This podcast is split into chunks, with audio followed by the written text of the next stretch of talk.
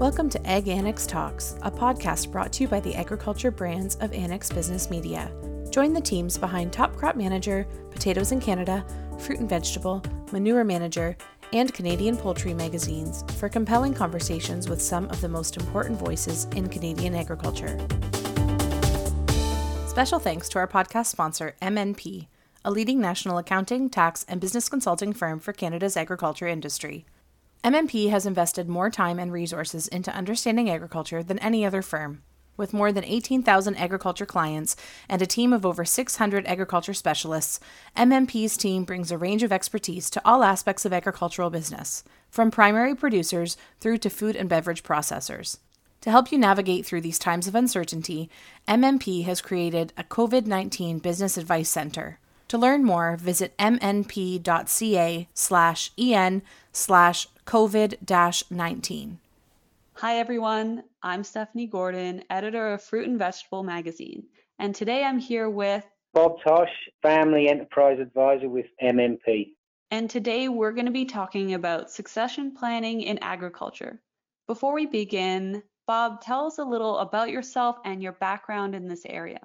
So, the first thing that most listeners will pick up on is my accent, which is from the UK. I originate from a farm in Ireland, although my accent is actually English. And as a child, I spent time after leaving school working on farms, actually as a dairy herdsman. And then I progressed through ag college. I did a diploma, I did an apprenticeship, and then I did my ag degree. And eventually I ended up in farm consulting. And in 2008, I came to Canada to work with MNP as a farm consultant, but moved more into the farm succession work as I became more interested in that. And then I did my family enterprise advisor designation, which focuses entirely on family owned businesses and intergenerational transition. And so I did that uh, designation in, in 2014. And what is it about succession planning that interests you? It's extremely rewarding work. It's extremely frustrating work. I think I like the interaction. I think I like the ability to help families navigate through what is a very, very complex transaction. It requires a level of patience. I think it requires a level of empathy. I'm not sure that it's necessarily something that is is simply you have a qualification for or not. I, I think there's there's a certain amount of character that is required. Uh, I think the, the term competence is not enough. Character is essential in in order to do this work. And so it's enjoyable, intriguing, and in the end, very rewarding.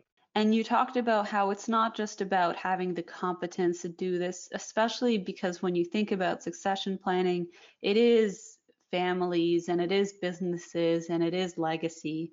Uh, but succession planning is not unique to agriculture. Uh, it happens in every business. But what does seem to be unique is that only so little operations out there have a formal succession plan. In 2016, the Statistics Canada's Census of Agriculture revealed that only one in 12 operations have a formal plan. What kind of factors play into this lack of formal succession plans? There's not one answer to that. So there's a, obviously a combination of factors, and all families are, are unique. But there are certain things that are, are common themes. So I I would say tradition is a huge has a huge part to play in people thinking, well, we're just going to do what my parents did, and so we don't need to do anything formal. We'll just we'll just transition via the will. Families are are often very fearful of conflict, so they they avoid or accommodate, and they and and by avoiding then then they don't engage in this work there's often this desire to wait until they find the right answer. And of course, we know that's probably not going to be possible. They struggle immensely with the fair versus equal question. And then they're really, really faced with this barrage of noise out there where the professional world from all angles, from the accountants, the banks, the wealth advisors, everyone is talking about get a succession plan, but nobody's really clearly defining what that is. And so, so that becomes confusing and then it becomes daunting and farmers are busy people, so it's easier to turn in and focus on work than it is focus on addressing that issue. You mentioned that there's a lot of talk about succession, succession planning, and there's a lot of information. So you are actually one of these people who work in succession planning, but we actually never established what is a succession plan. So if you can in in a sentence or two, what what is a succession plan? There's a list of things that need to be done, but it you know, so so we have to worry about the transition of ownership, we have to uh, worry about the transition of management, we have to worry about tax, we have to worry about retirement income and where that's coming from. We have to deal with estate planning and how does that fit into the future success of the business. So it's really all of those things. It's a difficult thing to actually say exactly what it is, other than it's a process for planning the transition of the business. It's all about the transition of the business you know, everyone knows they need a succession plan. They hear it from everywhere, but people still delay in starting this process. What do you think are some misconceptions that people have out there about succession planning? I think the biggest thing is the idea that there's this magical document that they're going to create quickly and cheaply that has within its pages all of the answers. And I think that what people really need to accept is that the idea of having a succession plan is probably incorrect. And if the world would stop asking, do you have a succession plan, and instead ask, have you started your succession planning? I think that might allow mindsets to be able to come to grips with something that they're going to begin that might not have an ending, that might not be able to, you know, put in a drawer somewhere, that, that might be a little more uh, ambiguous. You know, there's a few famous generals out there who've, who've said no plan survives contact with the enemy. But what we know is that having a plan is really just giving you a sense of direction it says, okay, we, we're going through the planning process. Here's the direction we want to take, and we now have permission to start moving in that direction. But we know that as soon as we start moving in that direction, things will happen that we can't predict, and things will happen that we have no control over. And so, really, the purpose of planning is, is really to say, okay, we're engaged in a process that is ongoing doesn't have an end, and that we need to be able to adjust. And by accepting that, instead of the idea that I have a written document that I can put in a drawer, and when I pull it out, it's going to say everything I need, I think that's an important piece of the puzzle, allowing people to become more comfortable with engaging in the process. So it's a process. And instead of asking, do you have a succession plan? We can be more helpful when we ask, have you started succession uh, planning? But you know, even before you get to that planning stage, for some anyway, there's a lot of pressure to plan right and to write a plan that works for everyone. And you know, you said no plan survives contact with the enemy, and plans are always in progress. But for those that are hesitant to even start planning because they worry about doing it right, what what do you say to that? What would you advise? I honestly think that the, the, the concept of having it right is a tough one because you're dealing with emotions, you're dealing with individuals, different personalities, people with different wants, needs, and expectations. So, how are you ever going to know what is right? the idea of having a document that is right, that it might be right for some, but might be completely wrong for others. And so letting go of this concept of right and wrong, or letting go of this concept of I've, I've got this, uh, and allowing people to say, look, this is a process that is full of paradoxes, process that's full of di- dichotomies. There's no right or wrong answer. There's a path that we want to thread our way through. And can we thread our way through that path? And so I think focusing on the process is important and understanding what your sense of success looks like. And I think that's important for families to kind of come to terms with is that when a, a farmer or, or someone engages in a process of succession planning, they perhaps need to let go of having a fixed outcome. What am I really trying to achieve here? What is my definition of success? So, is it necessarily that my farm transitions to my oldest child, or is it that I've reached a level of consensus and that I've allowed all of my family members the opportunity to prosper? These are concepts that are, are kind of difficult because to be fair on, on the families out there, they've been fed this kind of concept of the plan, the right plan.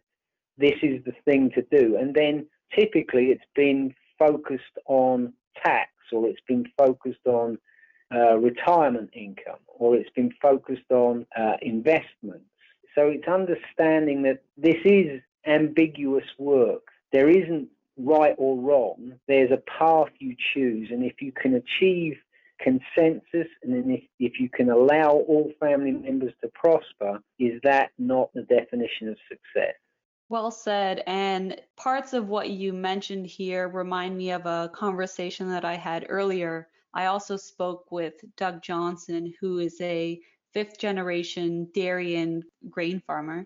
And we spoke about his experience with succession planning I'm Doug Johnson, based in Listowel, Ontario, North Perth, co-owner of Mapleview Farms, which is a dairy and grain farm. Fifth generation, we're 127th year in the same family. Co-own it with my brother, and between us we have seven kids, and five of them are extremely interested in agriculture. Sorry, you co-own it with your brother, and you have five kids that are interested in taking over. We have seven kids between us, and we have five kids that are interested in, in being in the agriculture industry. They're all in the teens right now that makes a good segue for my next question, which is what does succession planning mean for you? Succession planning means looking after the older owners and bringing in the younger generation and letting them run the situation while the heirs still comfortably enjoy settling into retirement but still being involved. Like my dad, I want I want to go to town in one way in a box. You understand what that means, I assume. Yeah, you you put it bluntly, and I think some others can definitely relate to that. You mentioned how it has been in your family for for five generations, so that means that not only do you have succession planning to look forward to, you have succession planning as part of your past. What has your yep. past experiences been like for succession planning? Mom was a school teacher and uh, worked very closely with dad, but she was a school teacher and having family meetings and looking how to bring the next generation was one of her priorities. And you said that she was a leader in having those family discussions. When it yep. comes to succession planning, do you feel like there's a start and an end to the process, or is it just something that there, there, there is no end? There never is an end. Because of Mom's past of making us think about it more often, we are open to talk about it, and we already have a pretty good succession planning gone with our accountant and lawyer, and you have to have them involved. Every four to five years, we sit down have a meeting with everybody and say, here's where we are and how do we get to, to where we want to be. And we found the hardest one was the what I'm going to call the middle one, where the kids aren't quite old enough to take over, but we still got to make provisions in, in case both of us were killed in a car accident tomorrow. And and that's pretty heavy to think about. When it comes to these yep. discussions, do you have any strategies for how to deal with oh, difficult Don't discussions? Talk about it. You're going to hurt somebody's emotions probably, but you got to take emotions out of it. And you got to talk point blank and say, if I was not here tomorrow, how's it gonna? How's the operation gonna look?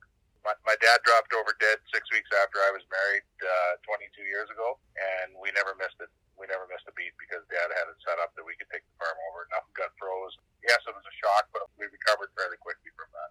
Mm-hmm. Mm-hmm. And and don't hide your emotions. That's that's really good advice. Do you have any other advice for the entire succession planning process? It's one of the hardest things to talk about, and it's, it's something you have to talk about because if you read the stats, 10% of the farms get moved on to the next generations after. And if you look at the other stats, the hardest generation is going from two to three and five to six.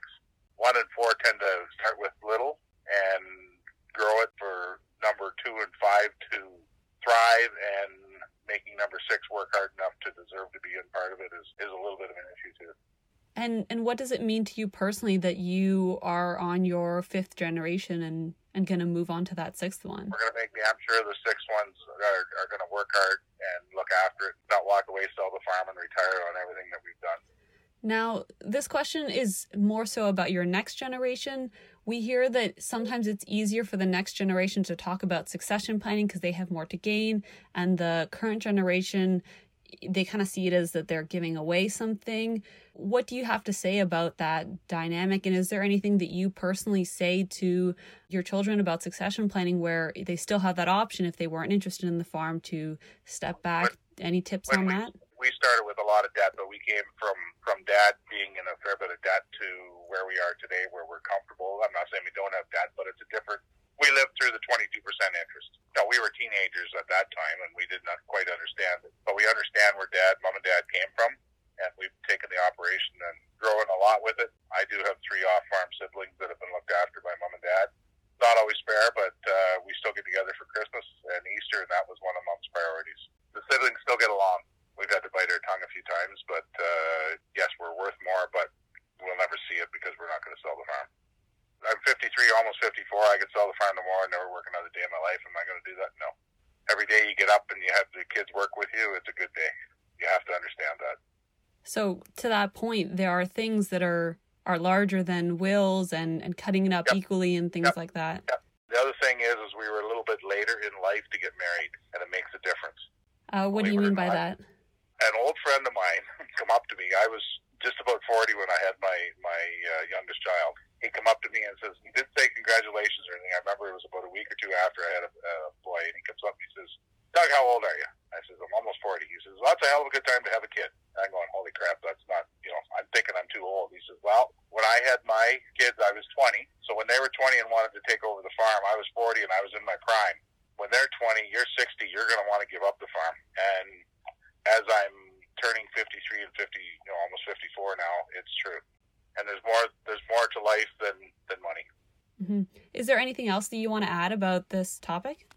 Prenups are a must, and I say that, that that's part of our uh, our corporation. You had to have a prenup to get married, and I think you have to have that discussion with your wife, your wife to be, that that's the way it's going to be. You're going to get a little bit, but you're not getting half the farm because divorces can kill farm overnight. Don't mean that in a derogatory way of any women or anything like that, but you have to have a prenup both ways. My wife owns a business, and I don't. I don't get any part of hers, and she doesn't get any part of mine if things were to happen. And it's not a nice subject to have with a bride or a groom that's getting married and excited about the wedding, but you have to have that. Yeah, and it's about your earlier point about having the the tough but open and honest conversations. Yep. So yep. at the end, that you know you're in a better place. Yep. You know what? We're we're a family farm here. We uh, we milk 80 cows, run just right around 1,500 acres, and she's all family labor. In some ways, we're sort of enjoying the uh, COVID thing right now because the kids are home and, and we have lots of help. Well, that's so timely because uh, we literally just did another episode on on labor and agriculture and how difficult it was to find good help, and here you are, just blessed with people like I, coming I'm back. filling out surveys right now about temporary workers and how it affects my farm, and I'm going, um, sorry, I'm the opposite. We actually have too much help right now, and we're actually offering some of the kids to help some of the neighbors because we are we got a corn in already. Yeah, well, that's I've, great. I've never had corn, all the corn in in April. We just told the kids, you want to be on a tractor tomorrow? Get your get your work done today, and they do. We don't pay the kids by the hour. We just give them so much, whatever we think they're worth at the end of the month. If they want to work by the hour, go to town. And and that's just something that you tell them up front, and and it's kind of like we, a we try to, we try to be fair, but if the farm's going through financial difficulties this month, you're not going to get as much. We will give you more when we can. Uh, but it's interesting how you you ask them to to seek off farm experiences to go to town. Well, mom and dad were very adamant that we should work off the farm before we came home. My older brothers worked off the farm and never came back. My older sister worked off the farm, never come back. The problem was when I graduated, Dad was done, and he said we either had to take over or he was selling it. So we didn't have a choice to work off the farm. One of my grudges that I have, I, I'd love to go out west to drive a combine and, and the harvest out west. I still want to do it someday, and I will do it yet. Well, uh, I'll leave your contact information, and maybe someone might someone might take you up on that offer. So who so knows? I, I, I'm gonna I'm gonna ask because I. so and and then the other thing we do is uh, well we're friends with Maggie Van Camp and Elaine Froese through Maggie Van Camp, and you know they just talking to them, and you know what you might meet them at the farm show and go have a beer together, something stupid like that. But you talk about stuff and you learn stuff from them too, and and we do a fair bit of reading on on stuff like this too.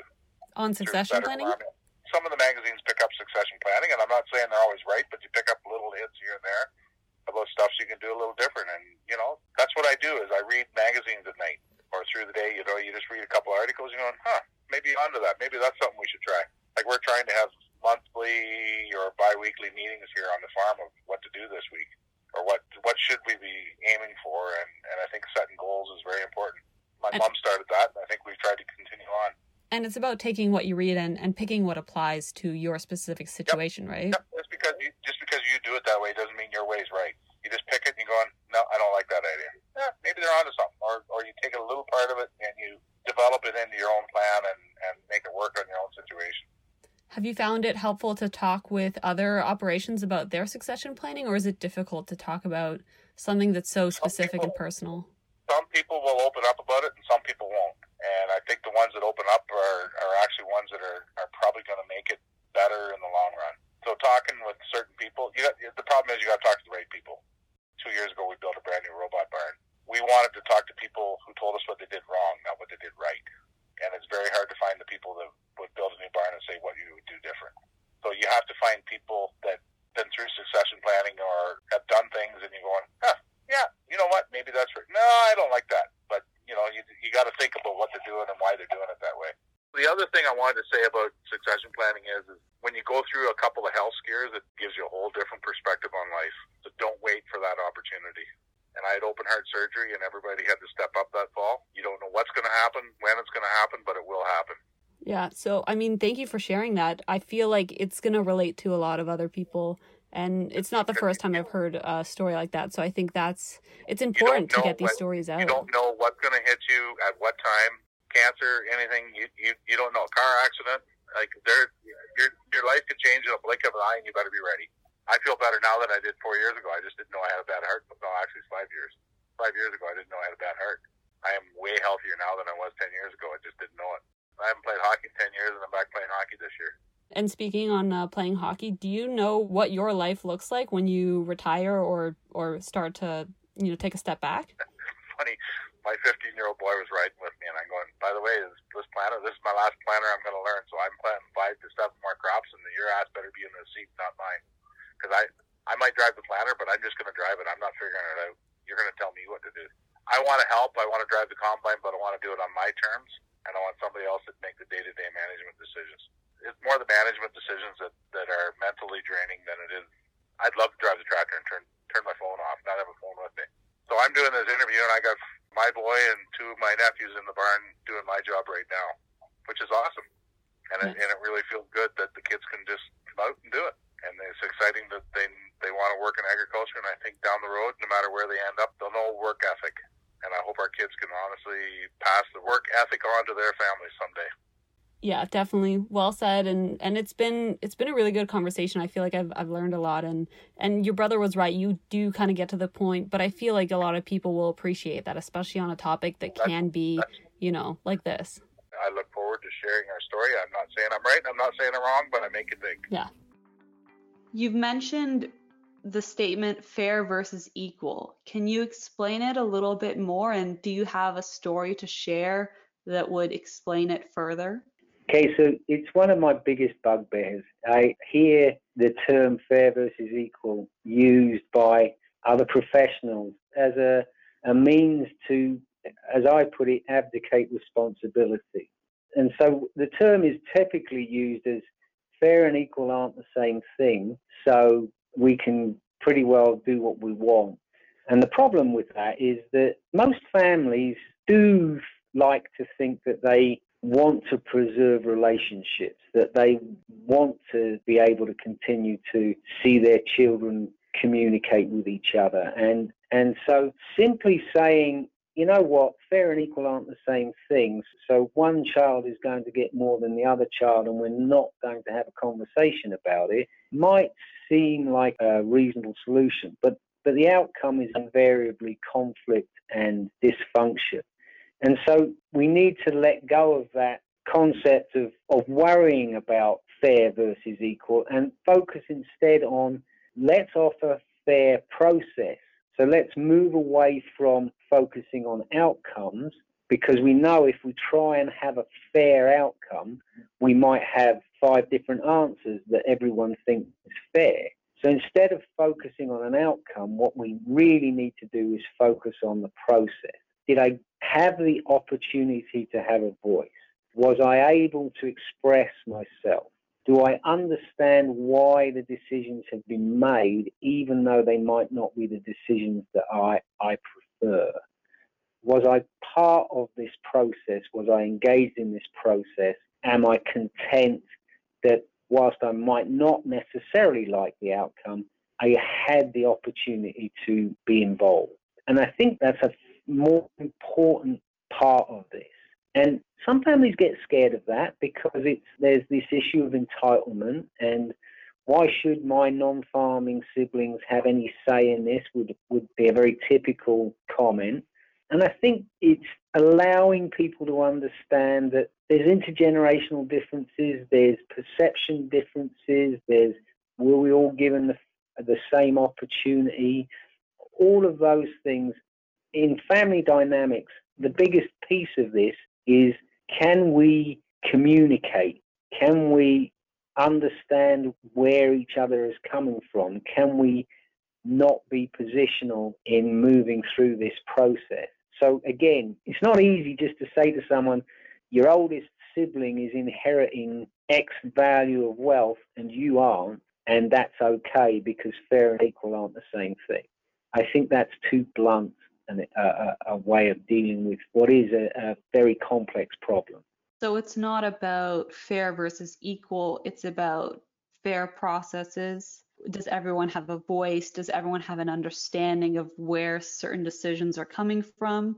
And on that point, for some families, succession discussions are smooth and they are straightforward, uh, while for others, they can be very frustrating and tense.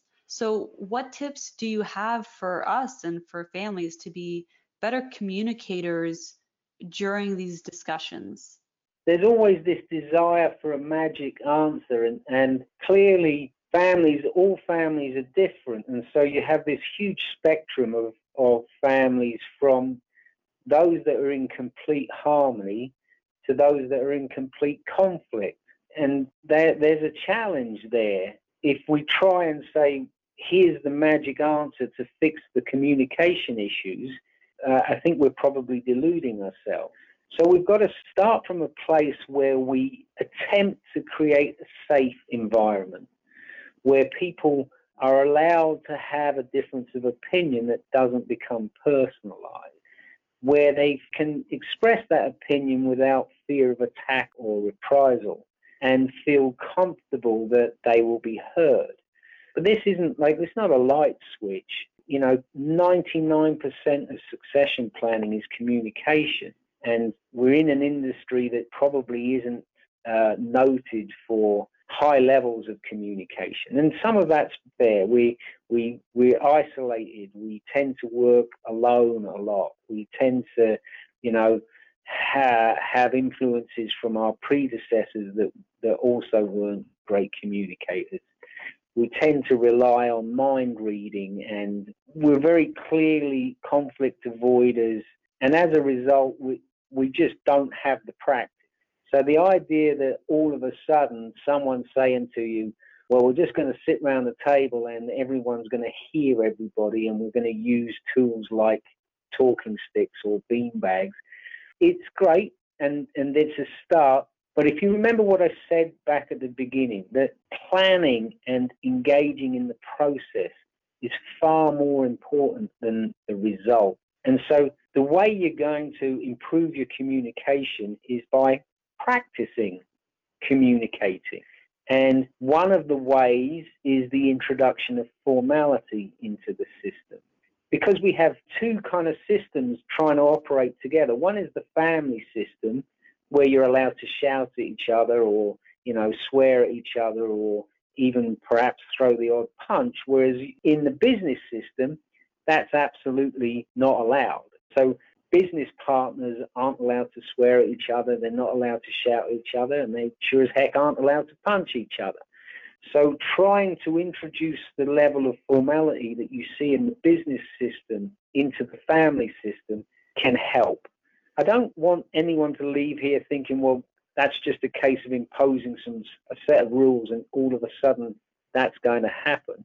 It probably isn't because these people have grown up with mum and dad and siblings and they talk to each other and they've learned how to talk to each other and communicate with each other under that set of rules. And so the, the, the family dynamic and the family communication style it isn't always going to be easy to change. And so that introduction of formality is going to take some time and you know this isn't for every family some families do have an easy easygoing process where succession planning is not as much of a struggle but do you have a a memorable situation where you could have helped a family and you know they started off one way and by the end of the process you saw uh, growth in their ability to communicate or just growth in general. Any any memorable situations from your experience? Yeah so you know i i i work with a lot of farm families and so um, and each one is unique but there are similarities but but every dynamic is is unique. Uh, a good example uh, was two sons and two daughters and the oldest son classically was coming back to the farm. But mum and dad were very focused on making sure that all of their children had opportunity. But they really they got stuck a little bit and they didn't know quite how to structure the transition of ownership. They weren't really able to transition management. They tended to focus on the two boys, but but as we progressed through, and we did some values and we looked at uh, what we were trying to achieve. Actually, their middle daughter stepped up and said, No, I, I really want to be part of this.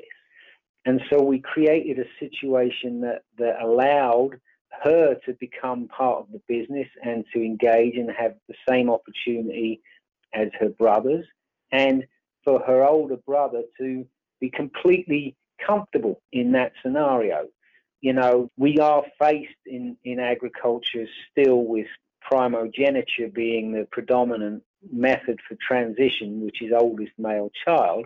And to be fair, those those male children tend a little bit to be expecting that to happen.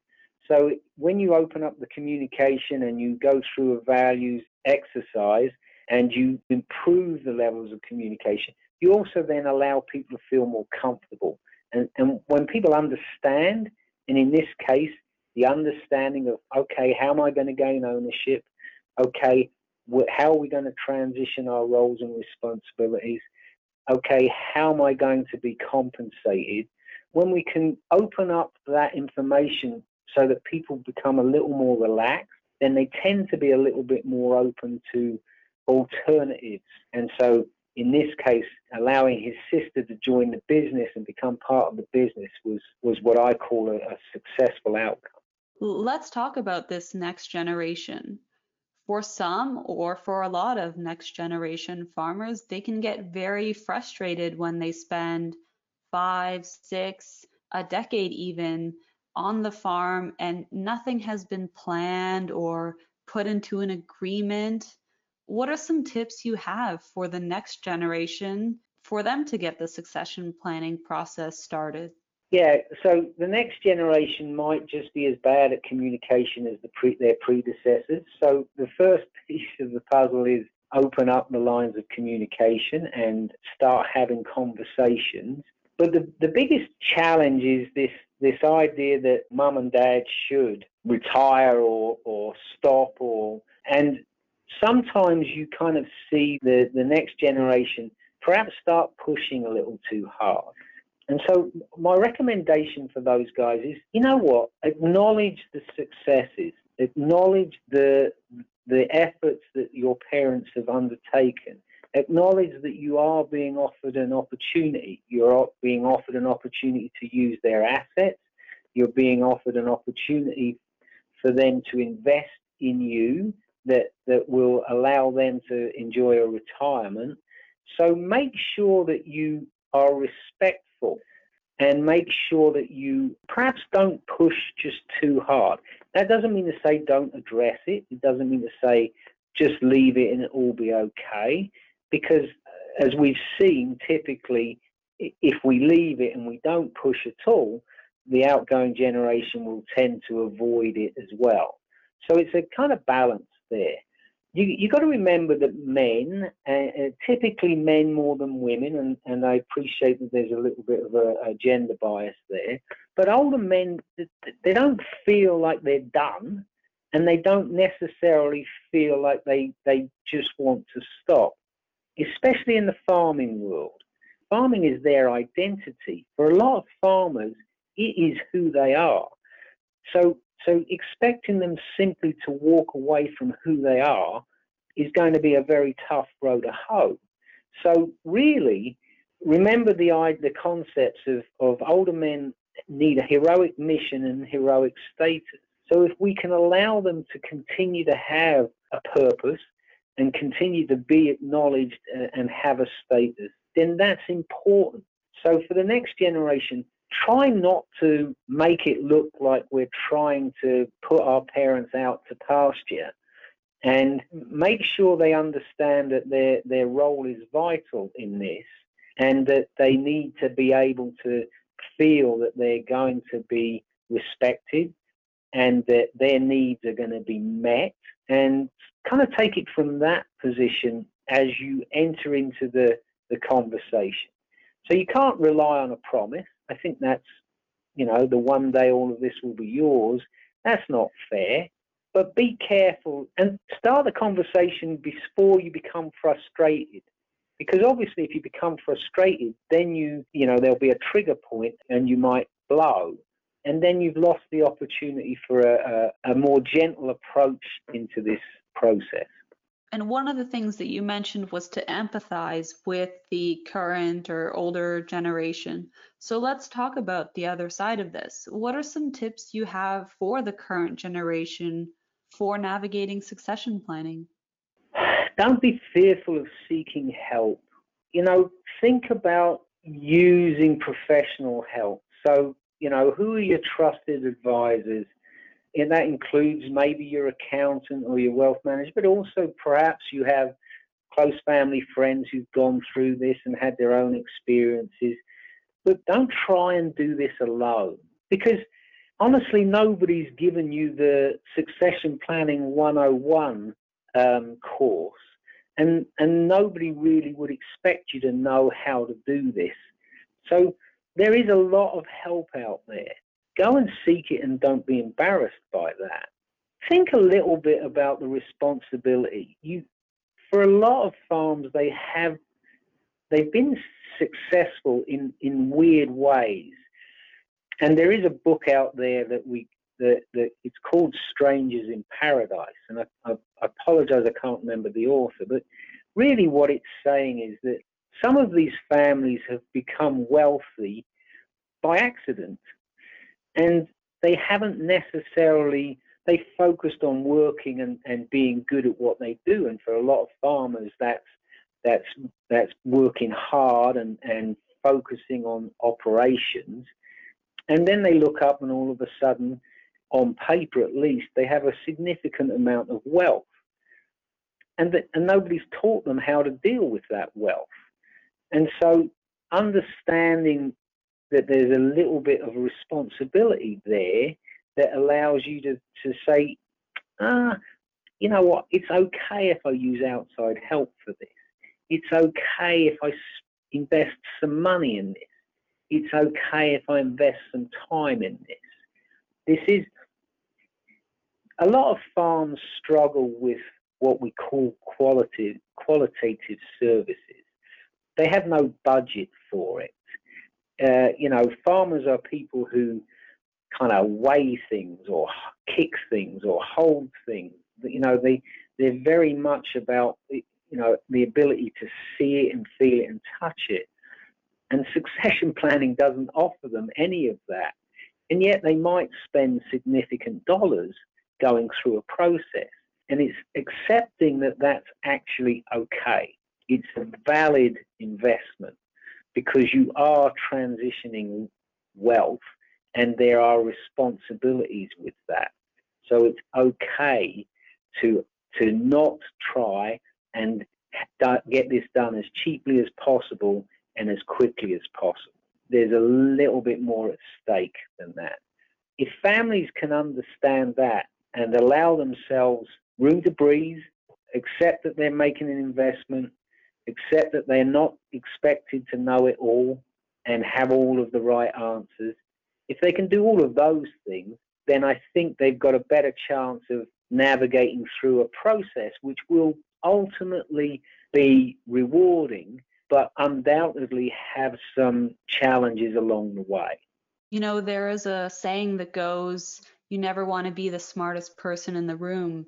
And I think for succession planning, it's okay to say, this is not my wheelhouse, this is not my area of expertise, and to seek help from people like yourself or other people in their lives who have that uh, experience working with the topic. And just to your earlier point, the book that you were talking about, Strangers in Paradise How Families Adapt to Wealth Across Generations, is written by James Grubman. So hopefully that is the right book. But I do want to talk about, you know, that is assuming that you have wealth to transfer. But in tough years, like we're seeing in agriculture recently, succession planning falls back on the list of priorities. Uh, it's hard to plan when you don't know where your own business is going to be in one year, three year, let alone in the next 10 years. So, what are your thoughts on this?